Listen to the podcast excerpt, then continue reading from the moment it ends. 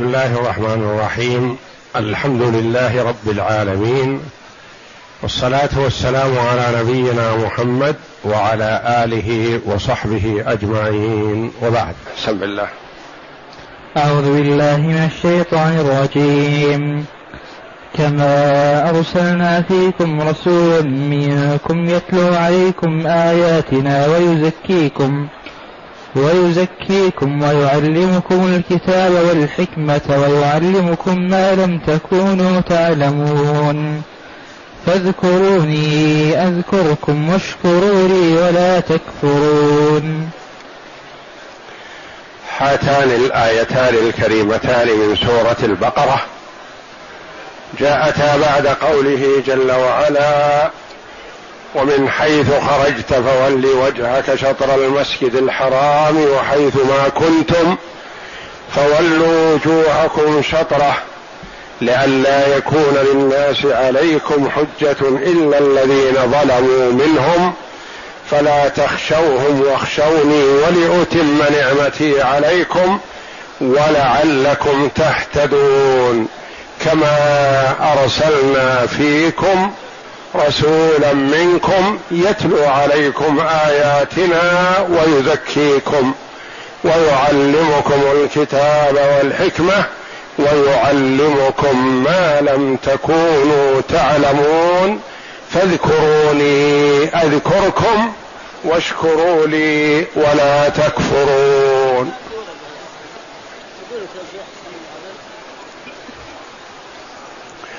يقول الله جل وعلا كما أرسلنا فيكم رسولا منكم. ذكر جل وعلا نعمته على محمد صلى الله عليه وسلم وأمته بتحويل القبلة والتوجه إلى الكعبة المشرفة. فتلك نعمة عظيمة. لأنها قبلة إبراهيم وإسماعيل عليهم الصلاة والسلام. ومحمد صلى الله عليه وسلم هو ابنهما والحنيفية ملة إبراهيم. والنبي صلى الله عليه وسلم بعث بالحنيفية. فتلك نعمة عظيمة ومثلها في النعم ونعم الله تترى على عباده لا عد لها ولا حصر.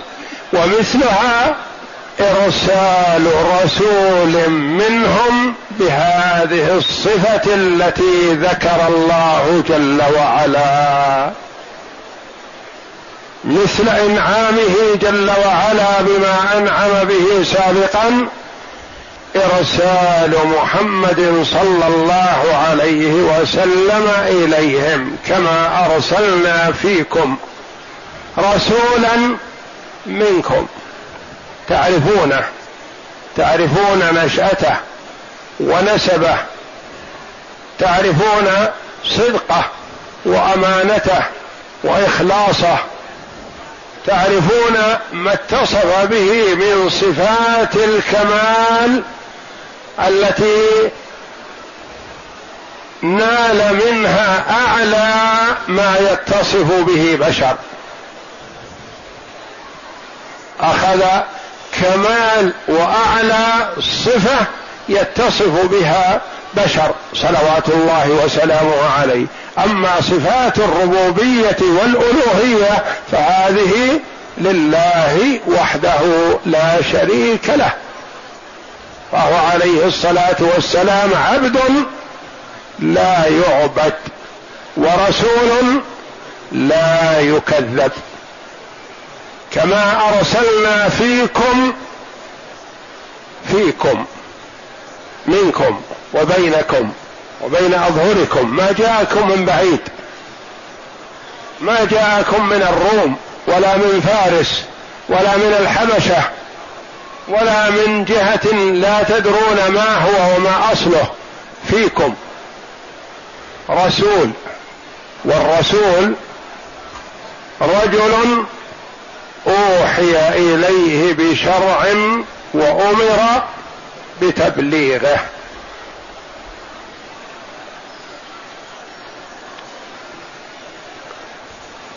والرسل جاء أنهم بعدد أهل بدر. ثلاثمائة وبضعة عشر. والأنبياء كثر عليهم الصلاة والسلام. لأنه قد يكون في البلد عدد من الأنبياء. وفي الزمن الواحد عدد من الأنبياء. فكل رسول نبي. وليس كل نبي رسول. فآدم عليه السلام نبي وليس برسول. ونوح عليه السلام نبي رسول. فإذا كان رسول فهو نبي. وإذا كان نبي فقط فقد لا يكون رسول.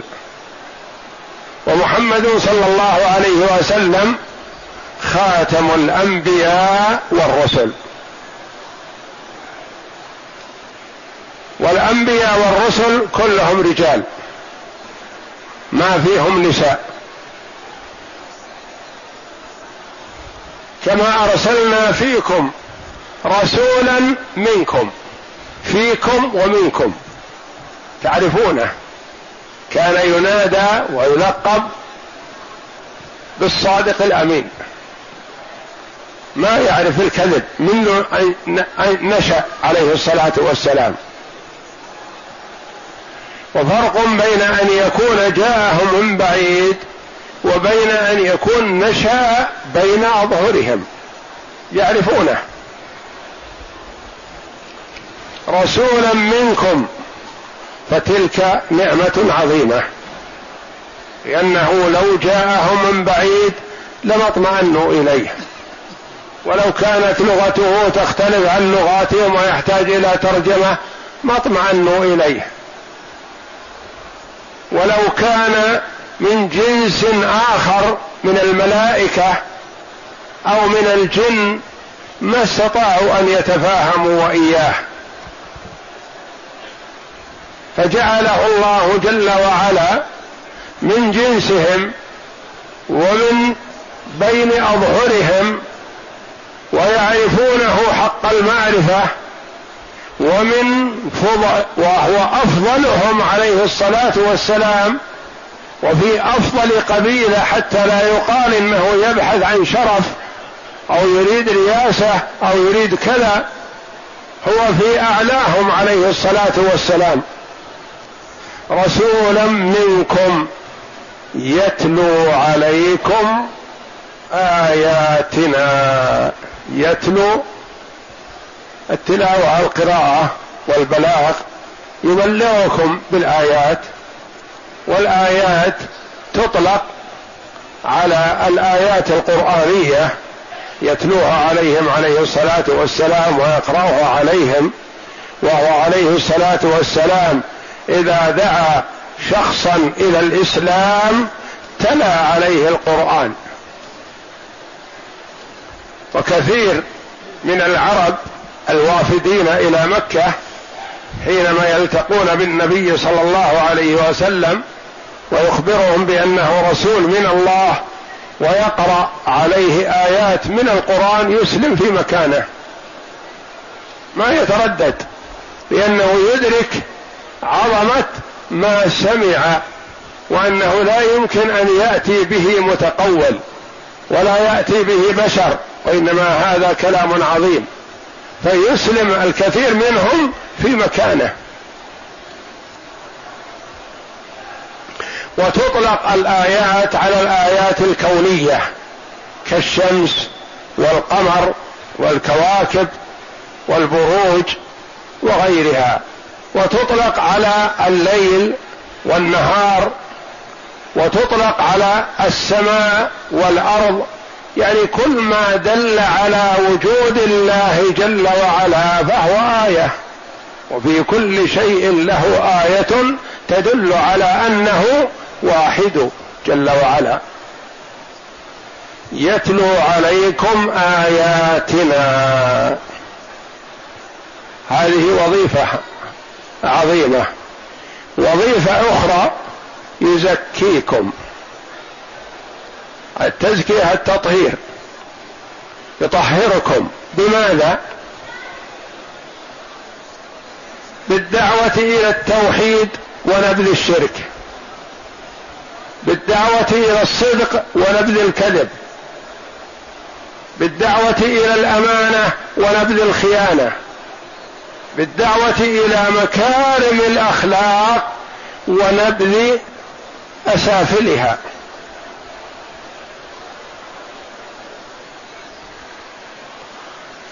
والصلاة تزكية للمرء وبذل الزكاة تزكية للمرء والصيام تزكية للمرء وأداء الحقوق لله جل وعلا أو لعباده تزكية.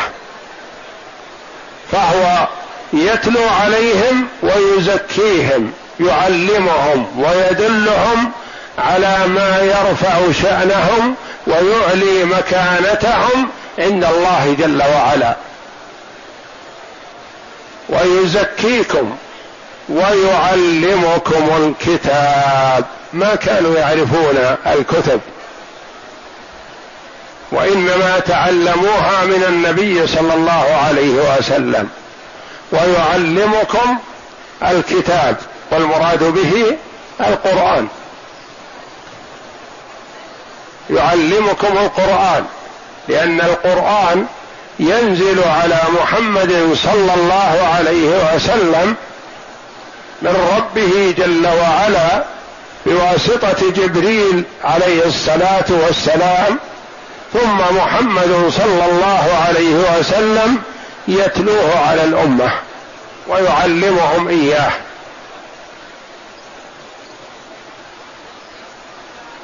ويعلمكم الكتاب والحكمة.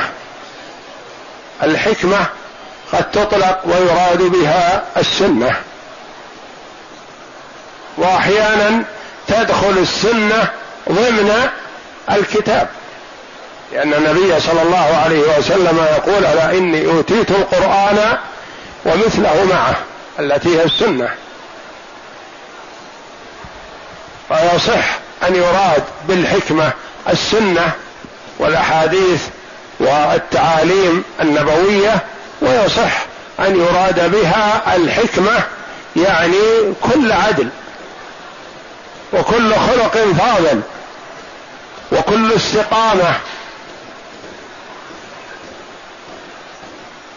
ويعلمكم الكتاب والحكمة ويعلمكم ما لم تكونوا تعلمون. يعلمكم ما سبقكم ولم تدركوه من أخبار الأمم السابقة وما جرى للأنبياء والرسل عليهم الصلاة والسلام مع أممهم. وما جرى من سنة الله جل وعلا من نصر أوليائه وخذل أعدائه وإهلاكهم. يعلمكم أخبار الأمم السابقة. ويعلمكم أخبار من سيأتي بعدكم. ويعلمكم ما أنتم صائرون إليه من الموت وما بعد الموت والحياة البرزخية والحياة الأخروية في الجنه أو النار ويعلمكم ما لم تكونوا تعلمون. أمور كثيرة ما يمكن أن يدركها الإنسان بالعقل. ابدا ما تدرك إلا بالوحي.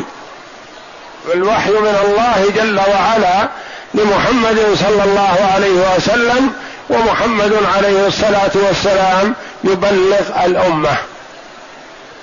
ويعلمكم ما لم تكونوا تعلمون. فتلك نعم عظيمة. فيها سعادة الدنيا والآخرة. يعلمكم ما لم تكونوا تعلمون. من شؤون دنياكم وآخرتكم يعلمكم كل شيء. كما قال رجل من اليهود لسلمان الفارسي رضي الله عنه علمكم نبيكم كل شيء حتى القراءة. قال إي والله إي والله علمنا نبينا كل شيء وأمرنا أن نستجمر بثلاثة أحجار. وأن لا نستنجي ولا نستجمر باليمين. ولا بالعظم ولا بالروث. يعني ما ترك عليه الصلاة والسلام شيئا يحتاج إليه الناس في أمور دينهم أو دنياهم أو معاشهم أو معادهم إلا وضحه كل شيء. إذا دخل الإنسان بيته يقدم رجله اليمنى ويسمي الله. إذا دخل المسجد يقدم رجله اليمنى ويسمي الله. إذا خرج يقدم رجله اليسرى ويسمي الله. إذا دخل مكان قضاء الحاجة يقدم رجله اليسرى ويسمي الله. إذا خرج يقدم رجله اليمنى ويسمي الله. وهكذا. ويعلمكم ما لم تكونوا تعلمون. فكل علم يتعلق بأمور الدنيا أو بأمور الآخرة علمناه عليه الصلاة والسلام. ما مات عليه الصلاة والسلام إلا وقد تركنا على المحجة البيضاء. المحجة الطريقة الواضحة البينة لمن أراد النجاة فليسلكها. يتمسك بالسنة فينجو في الدنيا والآخرة. علمنا عليه الصلاة والسلام كل شيء. التعامل مع الوالدين التعامل مع الأولاد التعامل مع الجيران التعامل مع المسلمين التعامل مع الكفار التعامل مع الأصدقاء التعامل مع الأعداء. وبين أحوال كل والكفار أنواع. منهم الحربي ومنهم الذمي ومنهم المسالم الذي لا ضرر فيه على الإسلام والمسلمين ومنهم الضار ولكل نوع من أنواع المعاملة. وكل هذا جاء في السنة.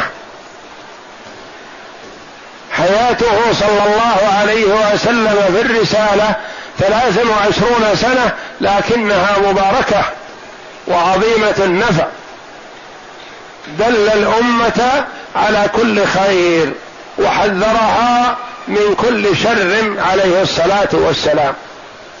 فما من خير إلا وأمر به ورغب فيه وما من شر إلا ونهى عنه وحذر عنه عليه الصلاة والسلام.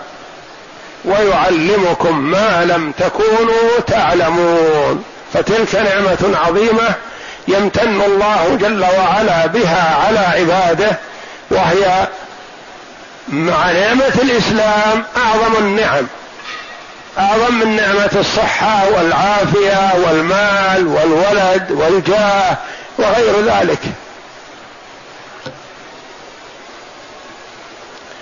فاذكروني أذكركم. بعض المفسرين رحمهم الله يقول هاتان الآيتان على التقديم والتأخير. فليقول فاذكروني أذكركم كما أرسلنا فيكم رسولا منكم. اذكروني كما أرسلت فيكم رسولا منكم. فاذكروني. ذكر الله جل وعلا لا يعدله شيء. اذكروني بماذا؟ باللسان. وبالقلب وبالجوارح. ولا بد من اجتماعها معا وإلا بعضها ما يكفي عن بعض. إذا ذكر الله بلسانه وهو لا يصلي ولا يصوم يعتبر ذكره مفيد؟ لا والله. ما ينفعه. إذا صلى وصام بدون ذكر الله جل وعلا بلسانه ينفعه ما ينفعه. إذا ذكر الله بلسانه وجوارحه ولم يؤمن بقلبه ما نفعه والله. فاذكروني بقلوبكم وألسنتكم وجوارحكم. وذكر الله جل وعلا حياة للقلوب والأبدان. وقد مثل النبي صلى الله عليه وسلم الذي يذكر الله والذي لا يذكر الله مثل الحي والميت. والذي يذكر الله فيه الحياة والذي لا يذكر الله ميت. وقد قال عليه الصلاة والسلام سبق المفردون. قالوا من هم المفردون يا رسول الله؟ قال الذاكرون الله كثيرا والذاكرات. ويقول الله جل وعلا ألا بذكر الله تطمئن القلوب؟ وحث جل وعلا عباده على الذكر فاذكروني أذكركم في آيات عدة من كتابه. فاذكروني أذكركم. إذا ذكرت الله جل وعلا بلسانك وقلبك وجوارحك ذكرك الله جل وعلا وأعطاك ما أحببت في الدنيا والآخرة. فاذكروني اذكركم. واشكروا لي ولا تكفرون. بالشكر تدوم النعم. ويتأذن ربكم لئن شكرتم لأزيدنكم ولئن كفرتم إن عذابي لشديد. فتستقر النعم وتزيد بالشكر وتسلب وتذهب بالكفر والجحود. والكفر قد يكون كفر مخرج من الملة وقد يكون كفر نعمة. اثنتان في الناس هما بهم كفر ما غير مخرجة من الملة. كفر المرأة لزوجها يعني عدم اعترافها بنعمته.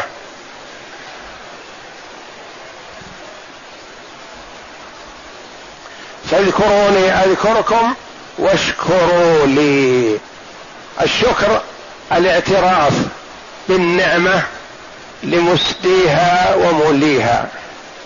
بعض الناس إذا أنعم عليه بنعمة يقول الحمد لله هذه نعمة الله. لا بحولي ولا بقوتي ولا بجهدي ولا بمالي ولا بولدي. هذا فضل الله. هذا تدوم نعمته عليه بإذن الله. الآخر إذا حصل نعمة يقول لي هذا بذكائي هذا بجهدي هذا بعملي. أنا وأنا كذا وأنا وأنا وأنا أعرف وجوه المكاسب وأعرف كيف تؤخذ الأمور وهكذا فينسب النعمة لنفسه. وكم في الأرض من هو أذكى منه وأجود منه وأقدر منه ما حصل على مثل ما حصل عليه إلا أن الله تفضل عليه بذلك.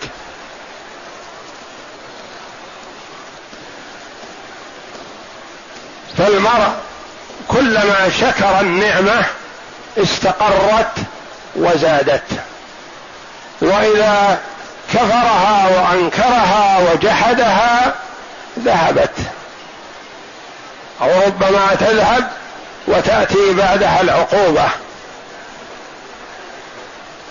والواجب على المسلم أن يستعين بنعمة الله جل وعلا على طاعته. يستعين بها على مرضاته. يستعين بها على ما يحب الله جل وعلا يسخر النعمة التي أعطاه الله جل وعلا على ما يرضي الله. والله جل وعلا يبتلي العباد بالنعم يعني يختبرهم كما يبتليهم بالمصائب.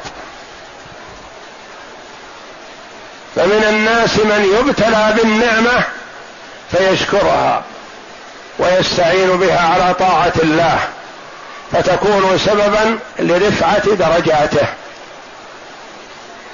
ومن الناس من يبتلى بالنعمة فيكفرها ويجحدها ويستعين بها على معصية الله فتكون سببا لخسرانه في الدنيا والآخرة. ومن الناس من يبتلى بالمصيبة فيصبر ويتحمل ويرضى بقضاء الله وقدره. ويتحمل ذلك فينال بها الدرجات العلى من الجنة. ومن الناس من يبتلى بالمصيبة فيتسخط ويجزع ويعترض على الله جل وعلا في تصرفه فيخسر الدنيا والآخرة. تحصل المصيبة ويحرم من الأجر. وكلاهما مطيتان كما قال عمر رضي الله عنه. النعمة مع الشكر. يقول لا أبالي أنعم علي فشكرت أو ابتليت فصبرت لأنهما نعمتان. مطيتان توصلان إلى الله جل وعلا. لا أبالي أيهما ركبت. ولذا اختلف العلماء رحمهم الله أيهما أفضل الغني الشاكر أم الفقير الصابر؟ منهم من قال الغني الشاكر أفضل ومنهم من قال الفقير الصابر أفضل. والصحيح كما قال بعض العلماء أنه ما ما يقال هذا أفضل أو هذا أفضل وإنما الفضل بما في قلب الرجل الغني والفقير. قد يكون غني شاكر أفضل من فقير صابر. وقد يكون فقير صابر أفضل من غني شاكر. فلا يقال هذا أفضل ولا هذا أفضل وإنما المسألة ترجع إلى من طوى عليه قلب الإنسان غنيا كان أو فقيرا. لأن الصبر والشكر درجات.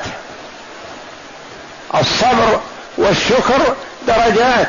ياخذ درجة النجاح خمسين مثلا والآخر ياخذ درجة ممتازة ياخذ مئة. لا شك أن الذي ياخذ الدرجات أكثر يقال له أفضل بينما من ياخذ النجاح يقول يقال موفق. ما عليه. مفلح. لكن فلاحه ليس كفلاح من أخذ مئة في المئة. وهكذا في الابتلاء. فاذكروني أذكركم. الله جل وعلا يقول لعبده إذا ذكرتني ذكرتك. من ذكرني في نفسه ذكرته في نفسي. ومن ذكرني في ملأ ذكرته في ملأ خير منهم. فإذا ذكر العبد ربه مع إخوانه المسلمين ذكره الله جل وعلا في الملأ الأعلى مع جمع من الملائكة عليهم الصلاة والسلام.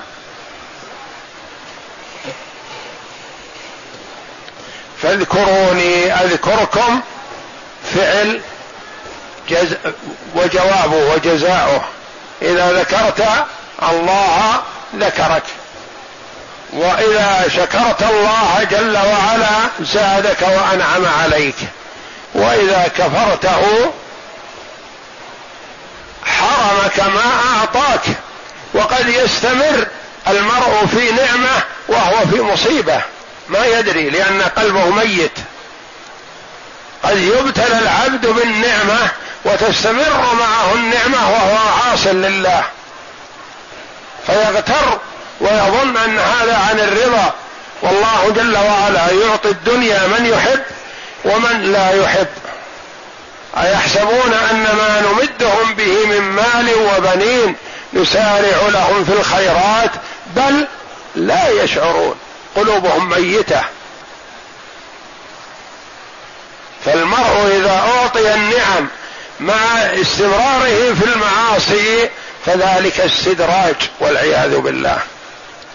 ومصيبة فوق المصيبة لأنه يستمرئ ما هو فيه من المعصية والإعراض عن طاعة الله جل وعلا فيأتيه أمر الله وهو غافل على غرة يؤخذ على غرة.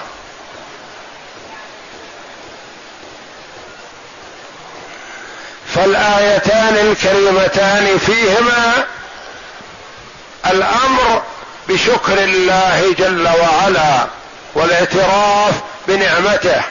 وأن أفضل نعمة انعم الله جل وعلا على هذه الأمة هي بعثة محمد صلى الله عليه وسلم بالإسلام والقرآن. يذكر تعالى عباده المؤمنين ما أنعم به عليهم من بعثة الرسول محمد صلى الله عليه وسلم إليهم يتلو عليهم آيات الله مبينات ويزكيهم أي يطهرهم من رذائل الأخلاق ودنس النفوس وأفعال الجاهلية ويخرجهم من الظلمات إلى النور ويعلمهم الكتاب وهو القرآن والحكمة وهي السنة ويعلمهم ما ويعلمهم ما لم يكونوا يعلمون. فكانوا في الجاهلية الجهلاء يسفهون بالقول القراء فانتقل ببركته ورسالته وجمن سفارته إلى حال الأولياء وسجايا العلماء فصاروا أعمق الناس علما وأبرهم قلوبا وأقلهم تكلفا وأصدقهم, وأصدقهم لهجة. وقال تعالى لقد من الله على المؤمنين إذ بعث فيهم رسولا منهم يتلو عليهم آياته ويزكيهم الآية. وذم من لم يعرف قدر هذه النعمة. فقال تعالى ألم تر إلى الذين بدلوا نعمة الله كفرا وأحلوا قومهم دار البوار؟ قال ابن عباس الله عليهم بالنعم فيستعينون بها على معصيته والعياذ بالله. فيبدلون نعمة الله كفرا والعياذ بالله. نعم. قال ابن عباس رضي الله عنه يعني بنعمة الله محمدا صلى الله عليه وسلم. ولهذا ندب الله المؤمنين للاعتراف بهذه النعمة ومقابلتها بذكره وشكره. وقال تعالى اذكروني أذكركم واشكروا لي ولا تكفرون. قال مجاهد في قوله كما أرسلنا فيكم رسولا منكم يقول كما فعلت فاذكروني. قال زيد بن أسلم إن موسى عليه السلام قال يا رب كيف أشكرك؟ قال له ربه تذكرني ولا تنساني فإذا ذكرتني فقد شكرتني. وإن نسيتني فقد كفرتني. قال الحسن البصري إن الله يذكر من ذكره ويزيد من شكره ويعذب من كفره. وقال بعض السلف في قوله تعالى اتقوا الله حق تقاته هو أن يطاع فلا يعصى ويذكر فلا ينسى ويشكر فلا يكفر. وقال الحسن البصري في قوله تعالى فاذكروني أذكركم اذكروني فيما اذكروني فيما افترضت عليكم أذكركم فيما أوجبت لكم على نفسي. وعن سعيد بن جبير قال اذكروني بطاعتي أذكركم بمغفرتي وفي رواية برحمتي. وفي الحديث الصحيح يقول الله تعالى من ذكرني في نفسه من ذكرني في نفسه ذكرته في نفسي ومن ذكرني في ملأ ذكرته في ملأ خير منه. وعن أنس قال قال رسول الله صلى الله عليه وسلم قال الله عز وجل يا ابن آدم إن ذكرتني في نفسك ذكرتك في نفسي وإن ذكرتني في ملأ ذكرتك في ملأ من الملائكة أو قال في ملأ خير منه. وحديث ابي موسى الأشعري رضي الله عنه أن النبي صلى الله عليه وسلم قال مثل الذي يذكر ربه والذي لا يذكر كمثل الحي والميت. فالحي الذي يذكر الله جل وعلا والميت الذي لا يذكر الله. وفي الصحيحين أن النبي صلى الله عليه وسلم قال يقول الله عز وجل أنا مع عبدي ما ذكرني وتحركت بي شفتاه. وينبغي للمرء أن يكثر من ذكر الله جل وعلا. والنبي صلى الله عليه وسلم أوصى الرجل الذي جاء يقول وثقلت علي تعاليم الإسلام وكبر سني ورق عظمي وعجزت. أخبرني بشيء أتشبث به يتمسك به. فقال له النبي صلى الله عليه وسلم لا يزال لسانك رطبا من ذكر الله. يعني لا تفتر. وبعض الناس يوفق يكون الذكر على لسانه سهل. باستمرار. لا إله إلا الله سبحان الله ما شاء الله الحمد لله. وهكذا يكون ذكر الله دائما على لسانه. وآخر والعياذ بالله يكون في غفلة وسهو لا يذكر الله إلا قليلا. وإن دنوت مني شبرا دنوت منك ذراعا. وإن دنوت مني ذراعا دنوت منك باعا. وإن أتيتني تمشي أتيتك هرولة. قال قتادة لأن الله جل وعلا يسارع إلى عبده. كل ما تقرب العبد إلى ربه جل وعلا تقرب الله جل وعلا إليه بما يحب ويسر له أمره وسهل له الطاعة. فالطاعة أحيانا تكون على المرء سهلة ميسرة خفيفة يحبها يشتاق إليها. والآخر والعياذ بالله تكون الطاعة أثقل عليه من الجبل العظيم. ويهتم لقرب وقت الصلاة ويضعف ويعجز والآخر يتشوق.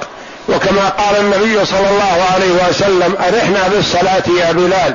فهو عليه الصلاة والسلام قرة عينه الصلاة يعني يرتاح باله وضميره وجسده إذا كان في الصلاة وهكذا المؤمن.